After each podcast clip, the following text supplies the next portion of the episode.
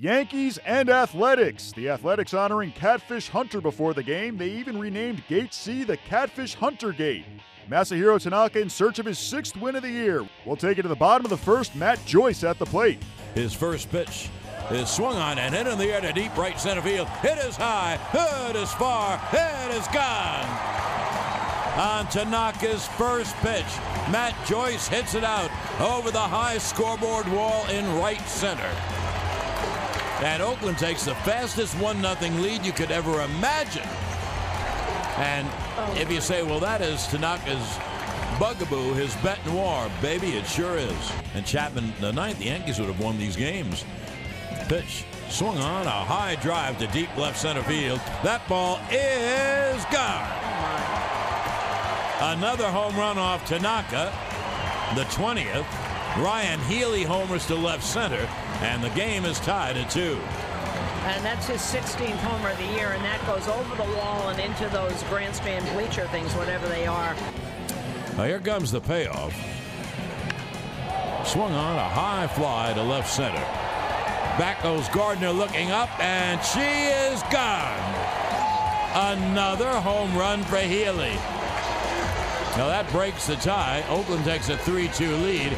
Healy's second home run of the game, the third homer in the game off Tanaka. And Oakland takes a 3 2 lead. And there's the problem all in a nutshell. John said another home run by Ryan Healy and another home run, if you're a Yankee fan, for Masahiro Tanaka. Now the lefty is set. And the pitches struck him out swinging. Ball game over. Oakland wins. And Doolittle strikes out the side. Oakland struck out 12 men. The Yankees struck out 16 men. But Oakland wins the ball game by the score of 5-2. The Athletics win this one 5 to 2. Tanaka drops to 5 and 7 as Jesse Hahn gets his third win of the year.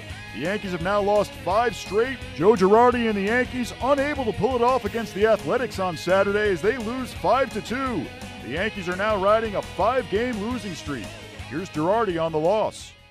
Uh, mistakes. I mean, it really comes down to it. Um, a splitter that didn't do what it was supposed to, a slider that didn't do what it was supposed to. Both of those to Healy, but it was just again, it was the inconsistency, the mistakes that he made. Yeah, I mean, it's something we haven't seen before. Um, the last three years, he's been really good at that, and he's been good at self-correcting. And for whatever reason, this year he's having a hard time doing it. But got to go back to work. Um, you're always going to have some guys on your club that are usually struggling a little bit, and I believe in him. I, I mean, I've seen what he's done the, the previous three years, so um, we just try to get him ready and get him going. You know, we went through that with Michael last year. Um, so, you know, we'd kind of scratch your head. You'd look up and he'd have 10 strikeouts and one walk and give up five runs in five innings. Um, uh, Michael has seemed to correct that pretty well. So, yeah, it is somewhat head scratching. Uh, it's just, you know, it's not what you want. Uh, it, it's frustrating, but again, it's a long year. Um, and, and we'll get it turned around and we'll get hot again. And, you know, hopefully we don't have a cold spell where we lose five in a row again. But I mean, there's going to be days where we just don't get it done. The four game series wraps up on Sunday. Luis Cessa takes the hill for the Yankees. He'll face the Athletics' Jharel Cotton.